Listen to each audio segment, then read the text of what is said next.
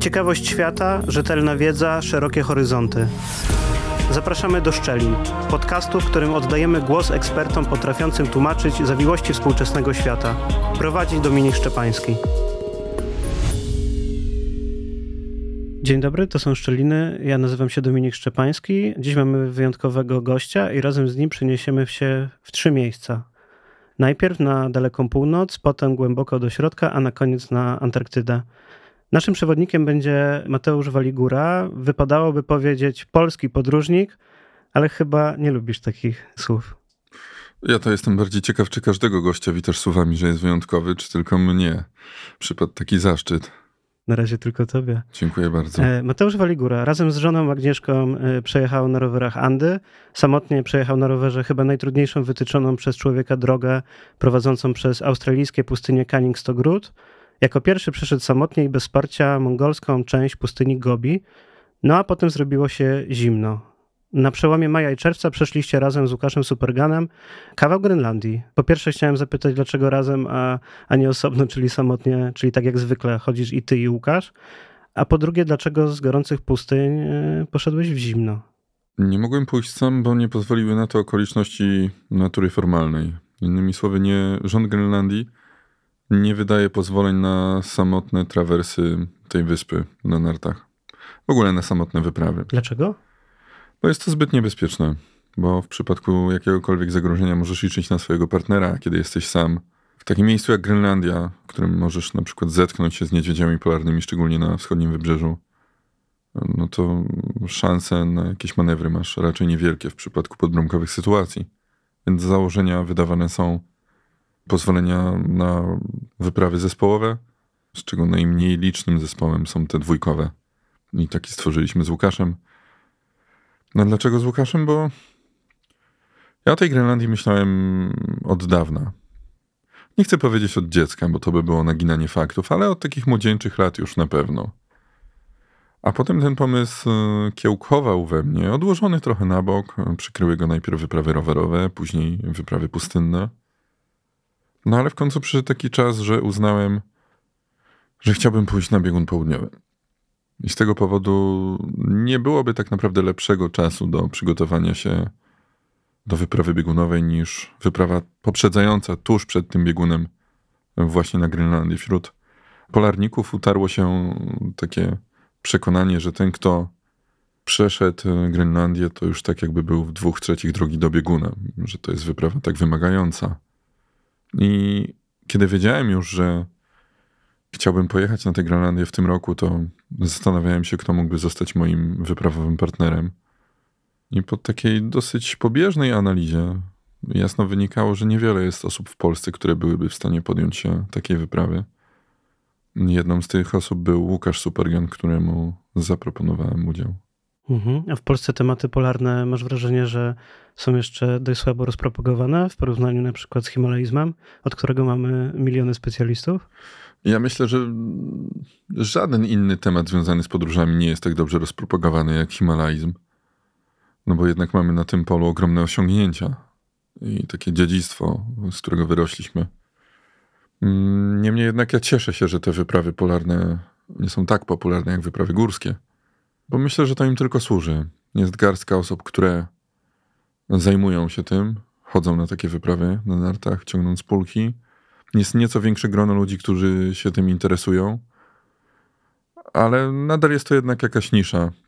I co ciekawe, o ile wyprawy himalajskie szczególnie wiążą się z różnymi konotacjami pozytywnymi i negatywnymi, ludzie spierają się, kłócą na te tematy. Tak wydaje mi się, że w przypadku wypraw polarnych na pewno przez bardzo dużą zasługę Marka Kamińskiego i Wojtka Moskala te wyprawy polarne cieszą się tylko pozytywnym odbiorem. Może dlatego, że są to wyprawy samotne albo prawie samotne, czyli nie ma się z kim pokusić. Dokładnie, czyli nie możesz zrobić, yy, przepraszam za użycie takiego określenia, gnoju, który później media chętnie podchwycą, aby znaleźć jeszcze jeden powód do tego, by ludzie zaczęli się z sobą ścierać. No tak, wyprawy polarne. I mam nadzieję, że tak zostanie. Nie wzbudzają tak silnych, a już na pewno nie negatywnych emocji w ludziach, którzy mniej lub bardziej chętnie stają się jakimiś świadkami tych wypraw, obserwatorami ich. Jak zorganizować wyprawę na Grenlandię? Czy to jest wyprawa dla każdego z nas? No myślę, że gdybyś zrzucił kilka kilogramów, poćwiczył trochę na siłce. A ty zrzuciłeś przed No wyprawą? pewnie, że nie. Dlatego ledwo doszedłem. To tak. Musisz przede wszystkim chcieć. Bo kiedy zabraknie ci już siły fizycznej i dojdziesz do wniosku, że może jednak trzeba było się nieco bardziej ruszać przed samą wyprawą, to ta wola, ta motywacja będzie tym ostatnim czynnikiem, który będzie cię pchał naprzód. Więc myślę, że wiele osób dałoby radę przejść taką Grenlandię. Ale wymagałoby to wyrzeczeń, przygotowania, zdobycia doświadczenia. I o ile chcesz zostać młodym Himalajstą, to idziesz sobie na jakiś tam kurs skałkowy, kurs zimowy. No i już możesz wchodzić na Choju albo na Manaslu. Przynajmniej myślę, że wiele osób może myśleć takim schematem, że jeśli potrafisz założyć raki nie używać czekana, to jesteś predysponowany do tego, żeby rzucać się na głęboką wodę. W czym zresztą utwierdzają ich agencje, które zabierają już prawie na wszystkie ośmiotysięczniki klientów, którzy niekoniecznie są do tego przygotowani. Zdecydowanie tak. No ale tego nie ma jeszcze w świecie polarnym. Natomiast uważam, że świat wypraw polarnych podzieli ten los wypraw himalajskich. Innymi słowy, te wszystkie osoby, które wcześniej zdobywały różne doświadczenia, przeżywały silne skoki adrenaliny, goniły za wrażeniami, zdobywając góry wysokie, na przykład szczyty z korony ziemi. Po zrealizowaniu tych swoich wszystkich ambicji mogą poczuć pustkę, będzie im czegoś brakować w życiu, czego dostarczały im te wyprawy górskie. I myślę, że to będzie ich kolejny wybór, czyli wyprawy polarne. Przejście Grenlandii, dojście do bieguna południowego, co najmniej w opcji last degree, czyli tego ostatniego stopnia. 100 kilometrów, 100 kilka. No, około 110 kilometrów. Więc wydaje mi się, że w rzeczywistości może tak być, że wyprawy polarne staną się dużo bardziej dostępne ze względu na, na popyt, na rosnące grono zainteresowanych, którzy będą realizować w ten sposób swoje pasje, ale też różne cele zawodowe związane z ekspozycją medialną. No nie oszukujmy się, my wszyscy polarnicy, wspinacze, himalaiści, jed, jesteśmy jednak częścią świata rozrywki. Realizujemy różne cele, o których myślimy, że są wzniosłe, bo robimy coś jako pierwsi albo nieliczni. W rzeczywistości jednak cała otoczka, którą wokół tego budujemy najczęściej, jest po prostu elementem wymagającym publiczności. I ja też jestem jedną z takich osób, którym no, zainteresowanie tym, co robię, schlebia. Bo dzięki temu mogę robić to, co sprawia mi ogromną frajdę. Z tego powodu myślę, że oby tak się nie stało. Mógłbym odpukać, ale stół jest Wygłuszany. wygłuszony, więc no, nawet się puknąć nie da. Niemniej jednak uważam, że tak się rzeczywiście stanie i, i wyprawy polarne będą stawać się coraz popularniejszym celem wypraw. Unikam słowa komercyjnych, bo cóż to tak naprawdę oznacza? Po prostu z- wypraw zorganizowanych. Ile muszę mieć pieniędzy, żeby y, pojechać na Grenlandię i spróbować zrobić trawers, bo, bo to, co wy zrobiliście y, z Łukaszem, jest nazywane trawersem, czyli przeszliście z jednego krańca Grenlandii Zachodniego na wschodni. Ile kilometrów? Wyszło nam finalnie 622 km. W 26 dni, dobrze pamiętam? Nie, w 35. 35 dni. Ile pieniędzy trzeba, żeby rozpocząć taki trawers? Dziś? No, To jest bardzo dynamiczna sytuacja obecnie. Powiem, ile wydaliśmy. Ta wyprawa pochłonęła około 50 tysięcy złotych na głowę. mhm. Mm, Ale musimy pamiętać o tym, że dużą część ekwipunku gromadziliśmy przez lata.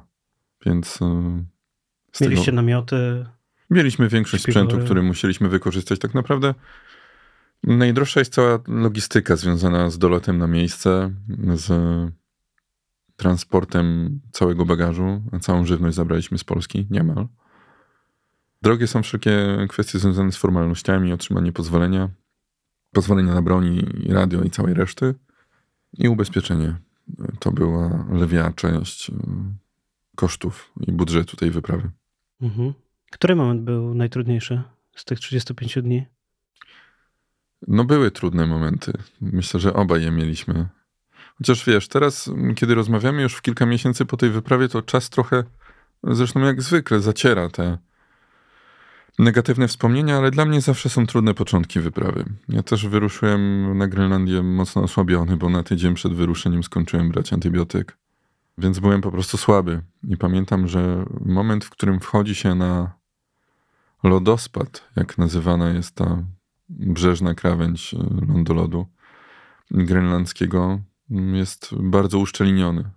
To jest jeden wielki labirynt z lodowych bloków poprzecinanych szczelinami, które nieraz przysypane są śniegiem i czasem stojąc na szczelinie nie masz nawet o tym pojęcia. Przekonujesz się, kiedy zapadasz się jedną nogą aż po udo. Ponadto to był ten czas, kiedy transportowaliśmy największą ilość ekwipunku na naszych saniach. Myślę, że finalnie było tego między 80 a 90 kg na głowę.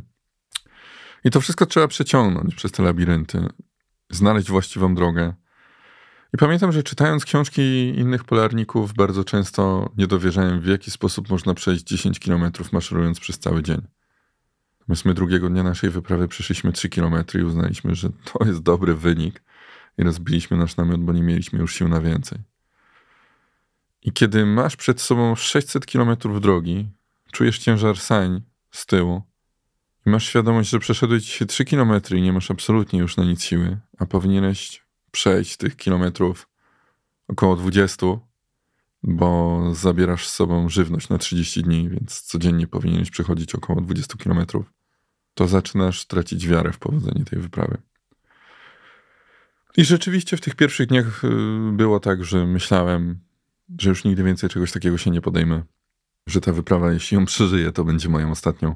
Nie jest tak zawsze? Albo często? Chyba tak. Potem po prostu o tym bardziej zapominamy. Natomiast tutaj chyba nigdy nie zapomnę tego wysiłku fizycznego z początku wyprawy. Musieliśmy też być bardzo ostrożni na tym pierwszym etapie, bo pomimo wszelkich starań i dopełnieniu wszelkich formalności nie udało nam się otrzymać pozwolenia na tę wyprawę. Więc rozpoczęliśmy ją po prostu nielegalnie, mając świadomość tego, że w tym momencie nasze ubezpieczenie nie obowiązuje. Z tego powodu bardzo ostrożnie podchodziliśmy do tego pierwszego odcinka, odcinka trasy, będąc świadomymi tego, że jeśli wydarzy się coś złego, to będziemy w poważnych tarapatach. Pozwolenie dostaliśmy dopiero w jednej trzeciej naszej mhm. wyprawy oficjalnie. Mogliśmy już maszerować na tych naszych nartach.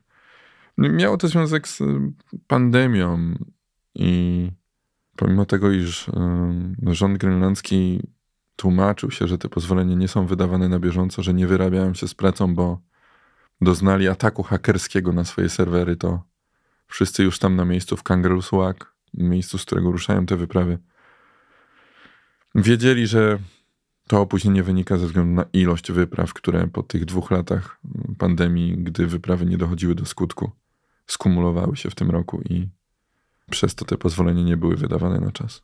Ile tych wypraw mogło być, wiesz? My z Łukaszem w samym Kangerlussuaq spotkaliśmy co najmniej cztery inne wyprawy. Później jeszcze w trakcie marszu wyminęły nas bardzo liczne grupy prowadzone przez przewodników z Norwegii, liczące po 15 osób. Wow. No, kiedy widzisz taki tramwaj ludzi gdzieś na horyzoncie, to sam zaczynasz się zastanawiać, czy to jest to, o czym myślisz, czy może masz już jakieś zwidy i należy się uszczypnąć, ale po tych pierwszych dniach wszyscy rozchodzą się po lądolodzie i nie spotkaliśmy już do końca wyprawy nikogo. Mhm. Na co trzeba uważać e, w takich wyprawach polarnych? Bo tak sobie wyobrażam, że jeśli jedziesz e, przez Australię na rowerze, no to pewnie twoim sojusznikiem nie jest słońce. Pamiętam swoich relacji, że w południe trzeba zrobić sobie przerwę i spróbować znaleźć skrawek cienia tam, gdzie jest, albo stworzyć go, jeśli go nie ma. Pewnie trzeba uważać na jadowite węże i pająki, pewnie podobnie jest na pustyni Gobi. Tam jeszcze mogą być wilki. A co jest najważniejsze w poruszaniu się po takim zamarzniętym świecie? Na co trzeba uważać? Na dłonie, stopy i nos. Czyli te punkty, które są odcinane na samym początku, kiedy, kiedy zaczynasz się odmrażać? Tak, to są te elementy ciała, na które cały czas musisz zwracać uwagę. Czy na pewno są dobrze zabezpieczone przed wiatrem i przed mrozem? Chociaż ja tego mrozu w żaden sposób nie demonizuję. Wiem, że w wielu relacjach z wypraw grenlandzkich ten mróz pojawiał się jako jeden z takich większych przeciwników, któremu trzeba było stawić czoła. Dla nas, mówię dla mnie i dla Łukasza raczej tak nie było. My wiedzieliśmy, że kiedy jesteś na Grenlandii, to ma być mróz, bo jak mrozu nie ma, to wtedy są kłopoty. I rzeczywiście było tak, że jak w ciągu dnia maszerowaliśmy w koszulkach i śnieg stawał się rozmokłą breją, po której ciężko ciągnęło się mm, sanki, przesuwało narty, no to wtedy było źle. Więc my, kiedy było zimno, po prostu cieplej się ubieraliśmy albo ruszaliśmy się bardziej intensywnie. Więc ja mrozu nie wspominam jako jakiegoś problemu, z którym szczególnie musieliśmy sobie radzić. Rzeczywiście na pewno dużym zagrożeniem są silne wiatry, które potrafią na Grenlandii rozpędzić się do ponad 200 km na godzinę. Mhm. I takie wiatry nazywa się Piterak i, i kiedy nadchodzi taki huragan, to bezwzględnie musisz się zatrzymać na kilka godzin przed jego przybyciem, bo kilka godzin zajmie ci przygotowanie obozu, który będzie w stanie tak silnym wiatrom podołać. Mm, nie wszystkim polarnikom się to udało. To znaczy, trzeba wybudować y, jakiś mur ze śniegu? Musisz wkopać namiot głęboko w śnieg, dodatkowo zabezpieczyć go takim śnieżnym murem. Wybudowanie dobrego, stabilnego muru niestety zajmuje trochę czasu. Ale przynajmniej masz świadomość, że nie jest ci zimno, bo ruszasz się tak intensywnie, że ciało rozgrzewa się niemal natychmiast. Więc tych wiatrów obawialiśmy się naprawdę mocno. Zaliczyliśmy dwa takie nieplanowane biwaki, kiedy rzeczywiście pogoda e, stanowiłaby dla nas zagrożenie, więc uznaliśmy, że dużo większą korzyścią będzie poświęcenie tego dnia na zregenerowanie się niż na walkę z mrozem, wiatrem, śniegiem i zerową widocznością, w trakcie której przejdziemy 5 kilometrów i, i zakończymy ten dzień wykończeni. Jednocześnie cała ta wyprawa zajęła nam 35 dni. To długo. Mieliśmy z sobą jedzenie na 30, ale jak człowiek wie, że musi spędzić na śniegu więcej czasu, to sobie to jedzenie racjonuje. I ja też zakończyłem tę wyprawę z takim poczuciem, że nie było takiego momentu, w którym czułem, że nie panujemy nad sytuacją. Myślę, że tutaj w dużej mierze zaprocentowało nasze wieloletnie doświadczenie w takich wyprawach. To, że stanowiliśmy świetny zespół i nie czuliśmy się źle z tego powodu, że ta wyprawa zajmuje nam tyle dni. Jakby czuliśmy się bezpieczni, czuliśmy się dobrze. Szczególnie w tej drugiej części wyprawy, kiedy pokonaliśmy najwyższy punkt na naszej drodze, innymi słowy, cały czas traciliśmy wysokość. Myślę, że każdy dzień sprawiał nam ogromną radość i frajdę. I to był ten czas, kiedy naprawdę cieszyliśmy się tą wyprawą. Choć pewnie jako osoba, która była z nami w stałym kontakcie, wspominasz to inaczej. Nie, chyba nie aż tak. Nie widziałem, nie słyszałem żadnych oznak e, kryzysu. E, no, a by, słyszałem takie rzeczy. Były, były momenty, na przykład wtedy, kiedy skończył się ser, albo skończyło masło, no to były momenty dramatyczne, bo czasem jak ci się już nie chce iść, to największą motywacją jest to, że na przerwie dołożysz sobie kostkę masła do posiłku. Mhm. I gdy masło się kończy, to tracisz takie motywatory. Nie odnieśliśmy też żadnych kontuzji. Nie odmroziliśmy się, nie mieliśmy żadnych pęcherzy na stopach. Coś, co zawsze było moją zmorą. Myślę, że już chyba jestem tak doświadczony w tym poruszaniu się, że już znam swoje stopy doskonale i udało mi się tego uniknąć. A to ważne, bo na przykład mm, Borgie Osland, y, norweski polarnik, który w 96 roku próbował po raz pierwszy dokonać trawersu Antarktyki, przerwał swoją wyprawę ze względu na pęcherzy na stopach, w które wdało się zakażenie, więc tak y, pozornie prozaiczna kontuzja, z którą zmagamy się wielokrotnie w trakcie wędrówki, może stworzyć nam naprawdę wiele kłopotów. Mhm. A my nie mieliśmy żadnych problemów. No Łukasz y, zjadł zęby na wyprawach. Na Grenlandii dosłownie, bo, no bo pękł mu jeden z zębów. Mhm. Na szczęście salami było atakującym czynnikiem na zęby. Ale tak poza tym nie mieliśmy żadnych większych obrażeń. Mnie cały czas bolał brzuch. W zasadzie każdego dnia, ale wynikało to ze śmiechu. Po prostu myślę, że mamy podobne poczucie humoru z Łukaszem, pomimo tego, iż chyba przez osoby postronne jesteśmy uważani za takich cichych buców. No, czasami wyjdzie wam jakiś żart już. Tudzież, tudzież, tudzież introwertyków, to myślę, że świetnie do, byliśmy dobrani charakterologicznie. Nie było takiego momentu, kiedy byśmy się pokłócili. Ja jedynie ze dwa razy chciałem Łukasza ukrzyżować na jego własnych nartach. Mhm.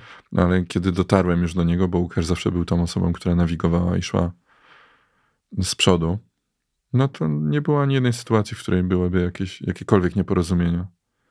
Więc mm, na pewno pomimo tych trudności będę te wyprawy wspominał bardzo dobrze.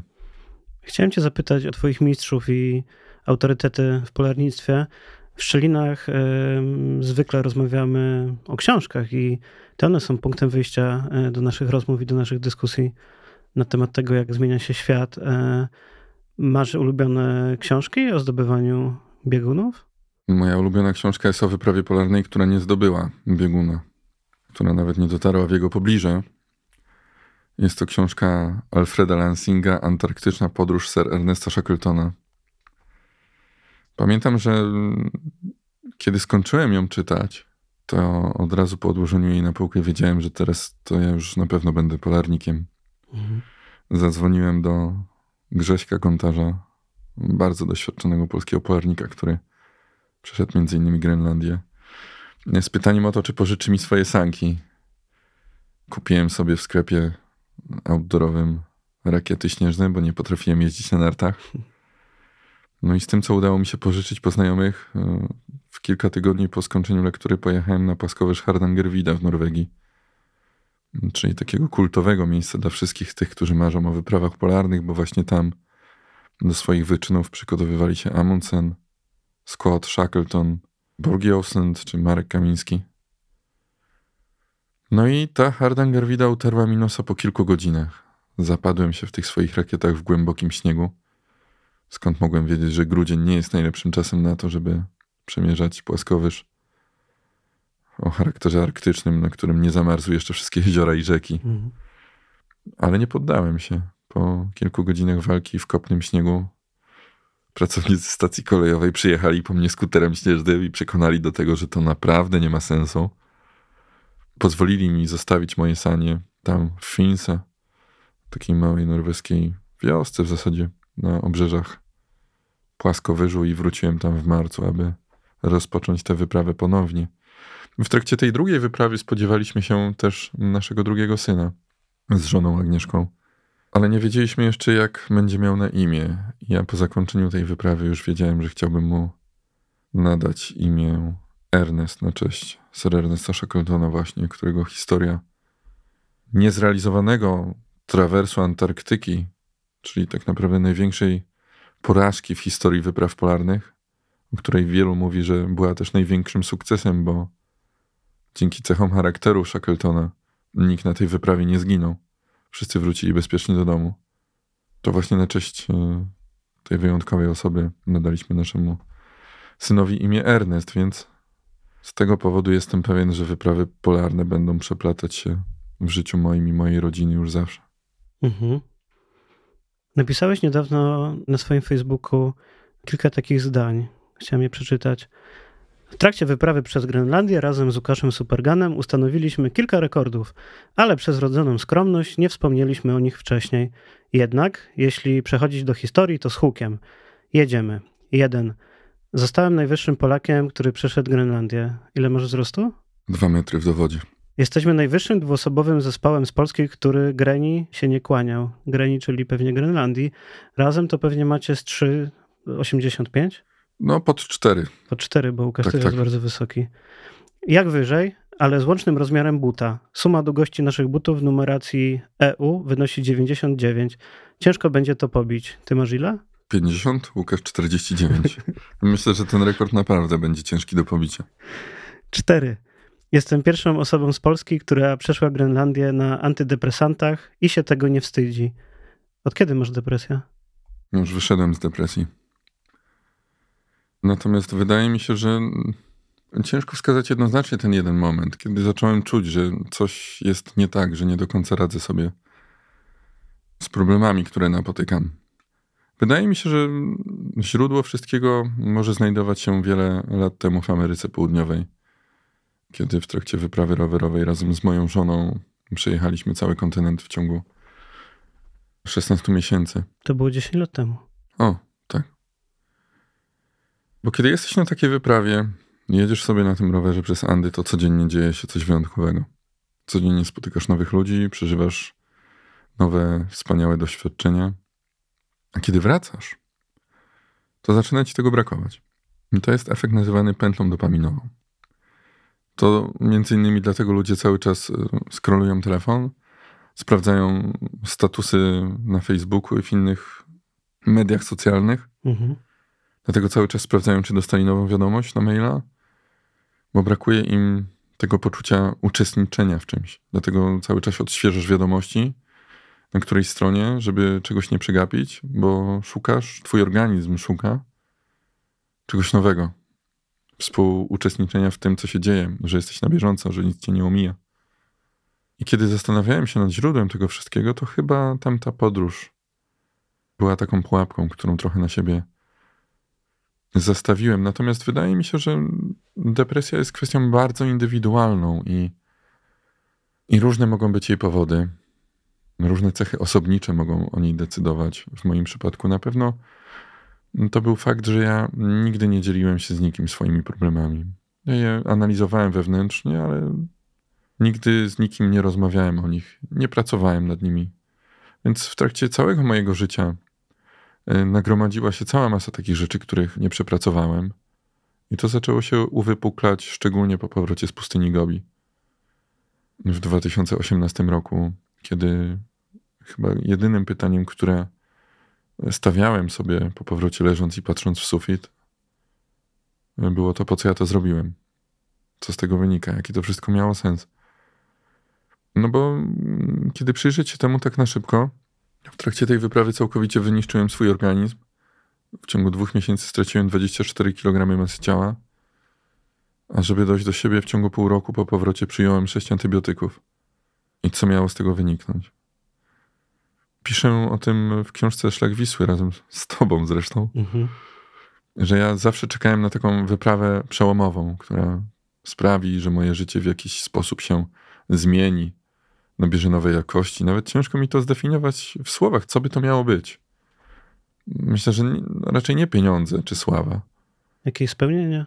Chyba tak, takie poczucie satysfakcji, może uznanie, bo ja w ogóle źródło mojego podróżowania chyba jest osadzone po części w braku akceptacji ze strony środowiska, w którym się otaczałem jako młody człowiek w liceum, ze strony rodziców też.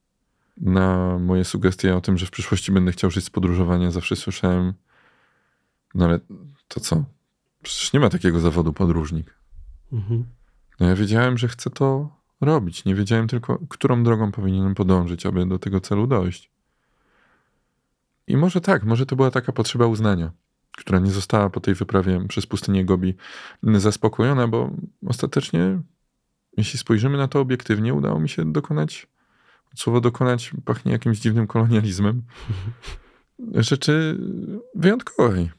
To chyba dobrze znać wartość tego, co robimy, bo przeszedłem tę pustynię, a w zasadzie jej mongolską część, samotnie, jako pierwsza osoba w historii. Wiele osób podejmowało takie próby przede mną wiele doświadczonych osób, polarników, himalaistów, ale to mnie się udało. Mhm. I oczywiście byłem w tym domu, trwałem w zasadzie, nie wiedząc co dalej. Czułem, że zrobiłem coś wyjątkowego, ale jednocześnie nie potrafiłem znaleźć, nadać temu jakiegoś sensu. Też y, wtedy jeszcze byłem osobą, która bardzo dużą uwagę zwracała na to, co mówią o mnie inni. Więc często pojawiającym się pytaniem było: No i co z tego wynika, że przeszedłeś tę pustynię? Więc ja sam chciałem uzyskać odpowiedź na to pytanie i tak myślałem, myślałem o tym. I udało mi się znaleźć taki przykład reprezentatywny z książkami. Bo kiedy bierzesz książkę do ręki, niech to będzie piąta strona świata, Mhm. i przeczytasz tę książkę, to nie zmienisz tym świata. Nic z tego w sumie nie wyniknie. Poszerzysz swoje horyzonty, dowiesz się czegoś nowego i być może na tym zyskasz. Tylko ty. Ja dokładnie to samo przeżywałem na pustyni Gobi. Dowiedziałem się wielu nowych rzeczy o sobie, poszerzyłem swoje horyzonty, nauczyłem się wielu rzeczy, nie zmieniłem świata. Jednocześnie tak wiele osób stawiających pytania o sens przejścia pustyni tej czy innej nie neguje sensu czytania książek. Mhm. I wtedy zrozumiałem, że to jest w porządku, że przeszedłem tę pustynię tylko dla siebie. Nic z tego nie wyniknęło. Nie zwiększyłem PKB, nie zyskałem fortuny, wielkiej sławy, ale dokonałem coś, co przez długi czas było moim marzeniem, co było dla mnie ważne. A kiedy to zrozumiałeś wszystko? Po około pół roku Mhm. po powrocie z pustyni Gobi. Szczególnie po zakończeniu festiwalu, który odbywa się w Gdyni. Kolosy.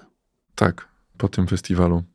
Wyróżniony został tam w kategorii wyczyn roku kolosem Michał Woroch za wyprawę samochodową Przez obie Ameryki. przy sobie Ameryki. Na czterech kółkach, na ośmiu kółkach. Ja zawsze byłem słaby z matematyki, wiesz. Mhm. Niemniej jednak e, ja wtedy czułem, że moja wyprawa absolutnie wypełnia pojęcie czegoś wyczynowego. Mhm. Że była napędzana siłą własnych mięśni, że była czymś nowym.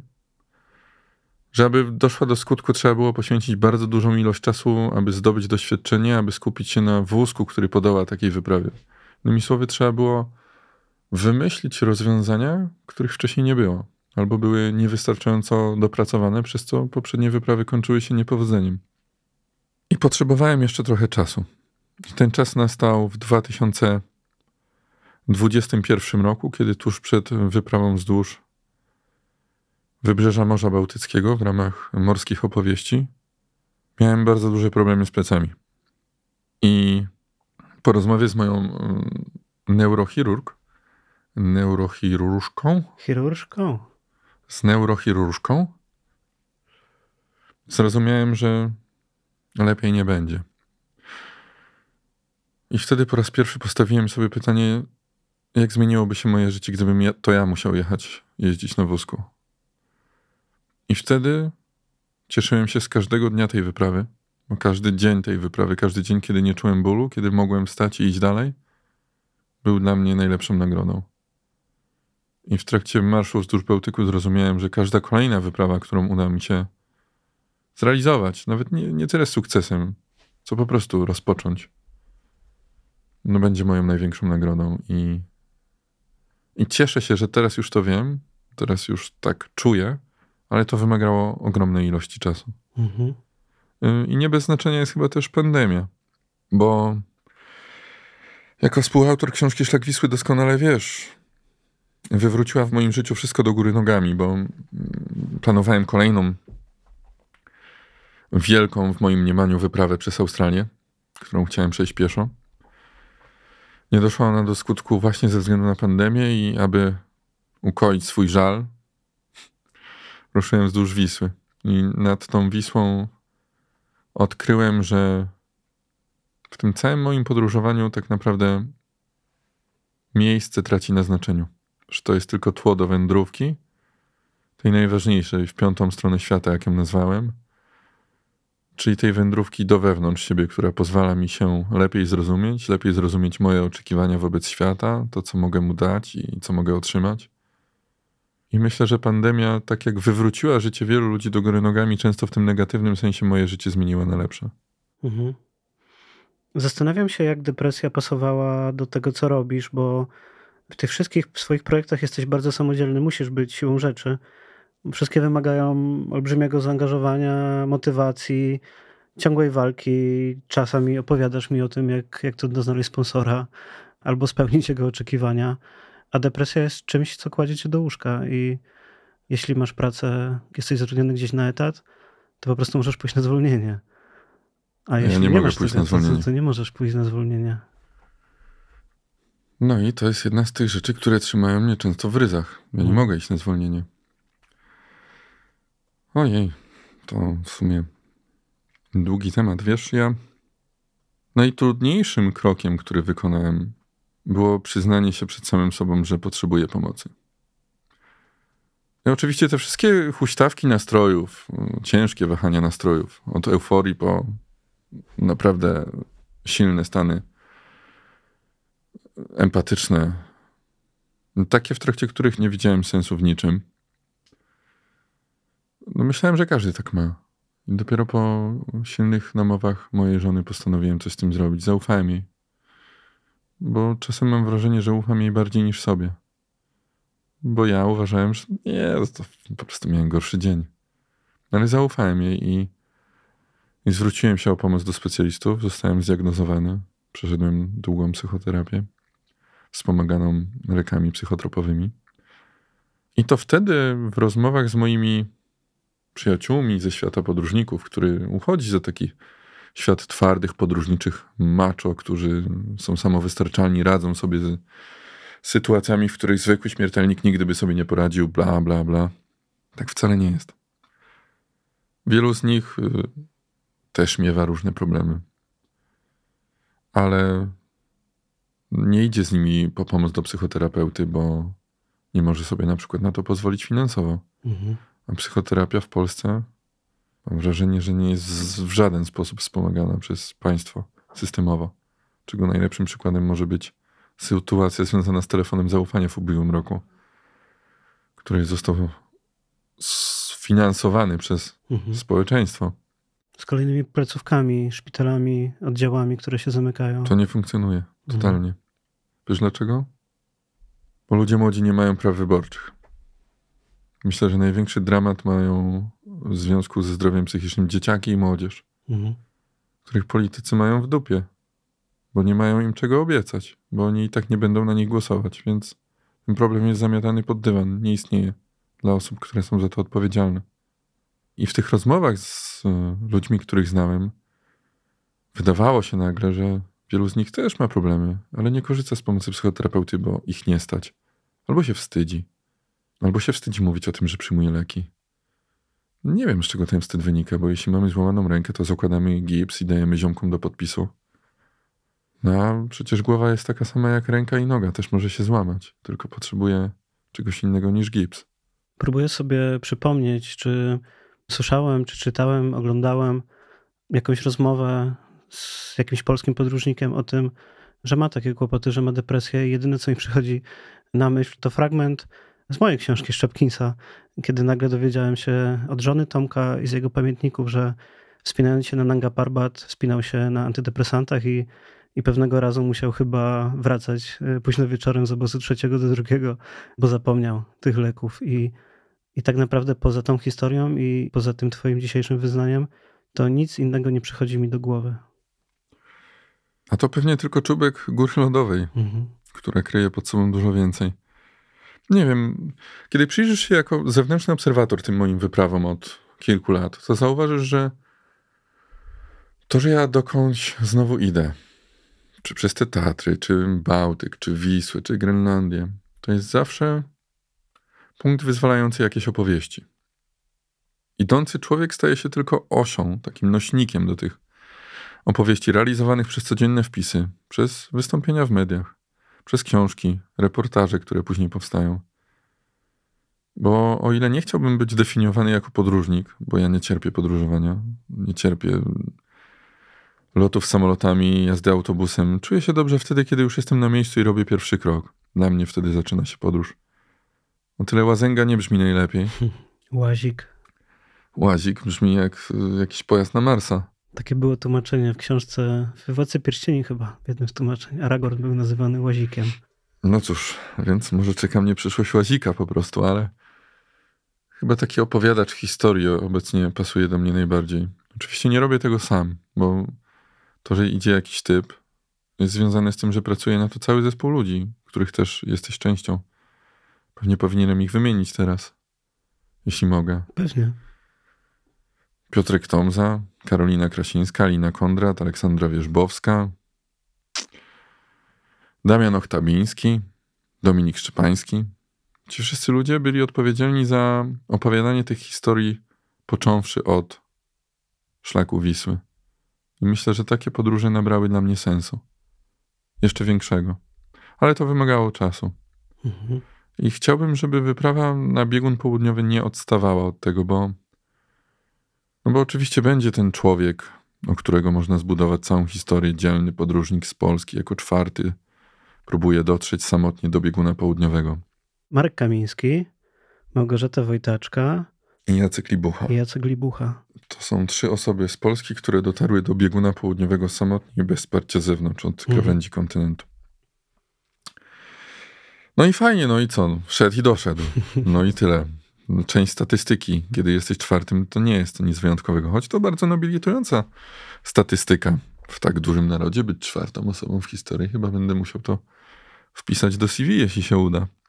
Niemniej jednak Kilka miesięcy temu udało mi się kupić prawa do domeny biegunpołudniowy.pl.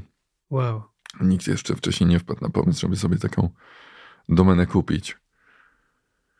I chciałbym, aby na tej stronie znalazły się informacje oraz telefony do osób, które potrzebują pomocy, które znajdują się na jakimś życiowym zakręcie, które może ośmielone trochę tym, że o tu proszę pan, tu był, tam był, to zrobił, tam to zrobił, a też potrzebował pomocy. Też zdecydują się na to, żeby zrobić ten pierwszy krok, który, jak już mówiłem, jest najtrudniejszy w całej tej wędrówce. I pozwolą sobie pomóc. Przestaną się tego wstydzić przed samymi sobą. Przed sobą przyznają się, że mają kłopot i potrzebują pomocy. I ta gra słowna o biegunach i chorobie afektywnej dwubiegunowej, czyli tych potężnych huśtawkach nastroju, mówiąc w bardzo dużym uproszczeniu, jest tutaj nieprzypadkowa. Mhm. No dobrze, a teraz chciałbym, żebyśmy porozmawiali o pieniądzach.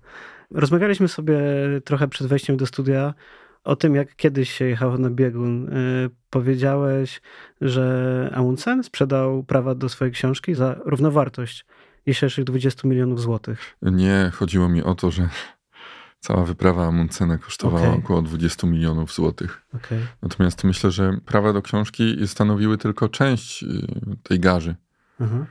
tego budżetu. Musimy pamiętać o tym, że wyprawy pionierów polarnych sprzed 100 lat były finansowane przez crowdfunding, który miał nieco inną formę niż teraz. Bo oparty był o mecenasów i filantropów, o osoby, które zbiły ogromne fortuny na biznesach, w których czuły się jak ryby w wodzie. I to właśnie te osoby wraz z rządami państw finansowały te wyprawy, dzięki czemu dzisiaj wiele z tych nazwisk, tych przedsiębiorców możemy znaleźć w Arktyce i Antarktyce. Są wyspy, półwyspy, Oczywiście, góry. tak. No ja nie mam takich e, możliwości już teraz. Niemniej jednak wyprawy nadal finansowane przez, są przez crowdfunding, tylko w nieco innej skali, zdecydowanie. Chcesz rozmawiać o kwotach? Tak, bo zastanawiam się jak 36? No, w grudniu. O, wszystkiego najlepszego na zaś, bo będziesz na biegunie. 36-letni chłopak yy, z Podnysy, z Nysy jest w stanie zapłacić za wyprawę na biegun południowy. Ile to kosztuje? A, nie, nie przepracowałeś ani jednego dnia na etacie, chyba tak mi kiedyś opowiadałeś. Przepracowałem na studiach, no ale to nie było, to były jakieś umowy zlecenia, więc nie wiem, czy Mhm. się liczy. Nie liczy się. Szlak. No, Nie będę miał emerytury. nie będziesz. No dobra, ale Napiszę najpierw jakąś tym, książkę. najpierw o tym biegunie. Yy, ile kosztuje wyprawa na biegun? Myślę, że łącznie z wyprawą przygotowawczą na Grenlandię całkowity koszt zamknie się w okolicach 600 tysięcy złotych. Mhm. I jest zależny od kursu dolara. Bardzo. Bo kiedy w ubiegłym roku podjąłem ostateczną decyzję, że spróbuję dopiąć ten budżet i wyruszyć na tę wyprawę, to ta wyprawa była tańsza o ponad 130 tysięcy złotych. A teraz banki rozliczają dolary po 5 złotych. Więc mm, jest to element przygody. Na pewno. Przeznaczyłem na tę wyprawę wszystkie swoje oszczędności z ostatnich lat. W dużej mierze jest też ona współfinansowana przez jej sponsorów, z którymi mam szczęście pracować już od wielu lat, którzy ufają mi, wiedzą czego mogą się po mnie spodziewać i ja po nich. Mhm. Rozpocząłem też y, crowdfunding, tak jak moi pradziadowie z Norwegii i Wielkiej Brytanii, tylko na mniejszą skalę. Zastanawiałem się, co mogłoby być nagrodą na takiej biegunowej zrzutce i uznałem, że produkcja kolejnej ekotorby, czapeczki z daszkiem, kubeczka albo t-shirta z logo wyprawy jest bez sensu. Sam bym tego nie chciał. I zastanawiając się, co jest najcenniejszego, co mógłbym dać w zamian za udział w tej wyprawie, bo ja nie nazywam tego w taki sposób, że ktoś współfinansuje moją wyprawę. Czuję się tak, że ten ktoś po prostu zdecydował się ze mną na nią wyruszyć. I jednym z takich elementów tych wszystkich nagród na tej zrzutce jest między innymi imię i nazwisko na fladze, którą zabiorę na wyprawę. Więc masz, Dominiku, jeszcze szansę, aby dopisać się do tego skromnego grona, wchodząc na stronę biegunpołudniowy.pl i pewnie wybierając nagrodę książkę, bo szukając y, odpowiedzi na to pytanie, co najcenniejszego, uznałem, że są to historie dotychczas nieopowiedziane. Czyli historie wszystkich wypraw aż do pustyni Gobi, które zostały wydane w książce Piąta Strona Świata w limitowanym nakładzie 999 egzemplarzy. Każdy ma swój numer. To jest ważne, bo po powrocie wśród czytelników na podstawie tych numerów zostaną rozlosowane moje biegunowe narty. Mhm. Więc popatrz. Nie dość, że dostajesz świetną książkę, twoje imię i nazwisko powiewa na krańcu świata i możesz przekonać się dzięki temu, że Ziemia nie jest płaska. Mhm. Możesz jeszcze wylosować biegunowe narty.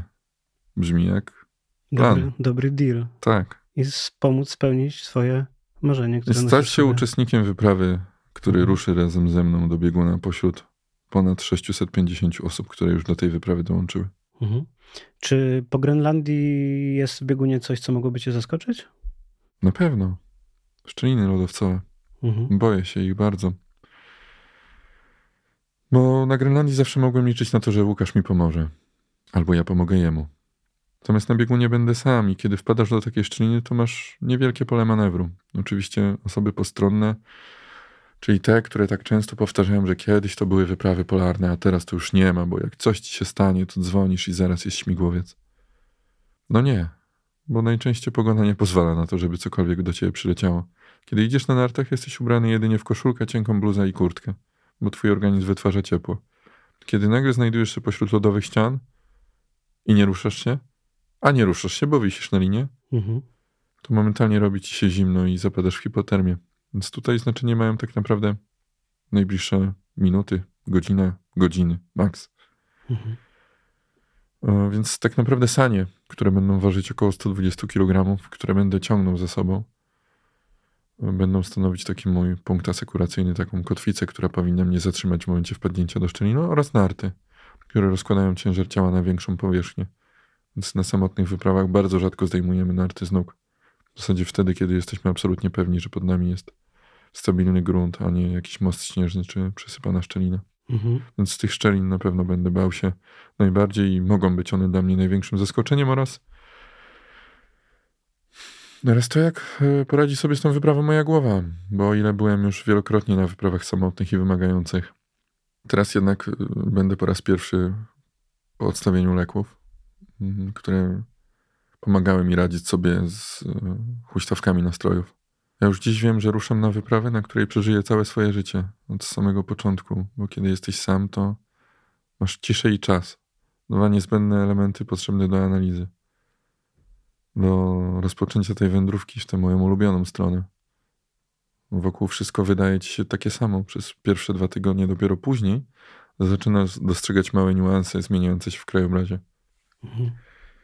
Ale ta pozorna w gruncie rzeczy niezmienność krajobrazu sprawia, że szukasz wrażeń gdzieś indziej. Szukasz ich w sobie, no, co może być niebezpieczne.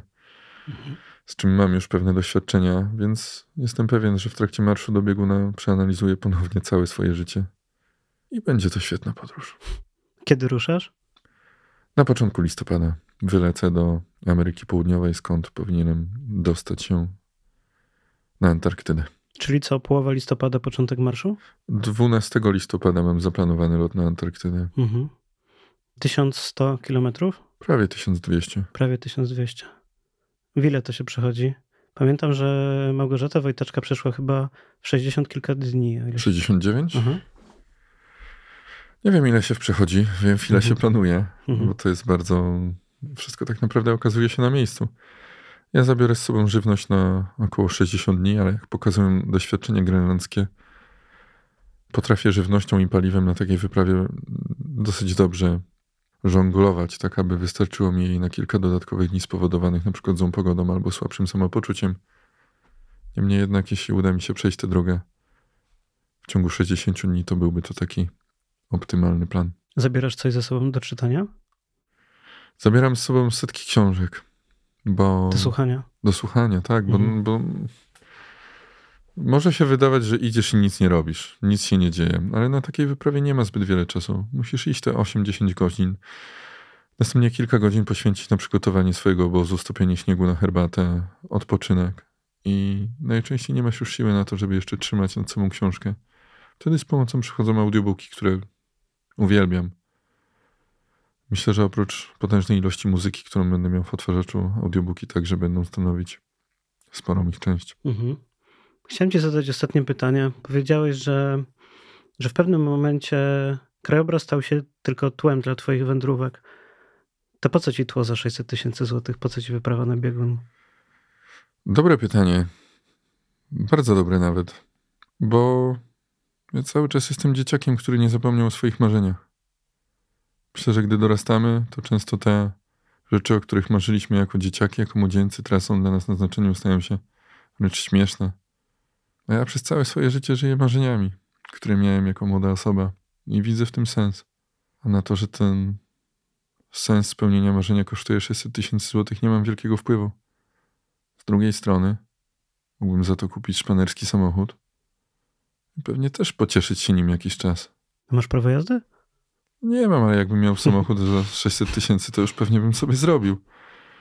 Nie oceniam. Myślę, że każdy powinien Mhm. wybierać zgodnie z tym, co czuje i co sprawia mu satysfakcję, choć musisz pamiętać o tym, że rozważania ten temat, czy warto wydać 600 tysięcy złotych tylko po to, żeby przespacerować się przez dwa miesiące na nartach ma sens.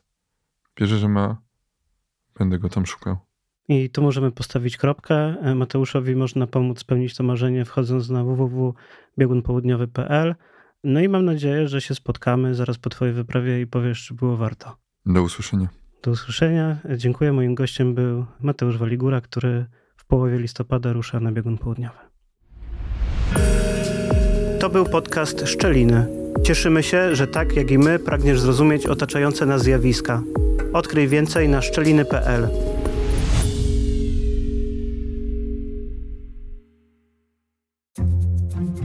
Produkcja Studio Plac.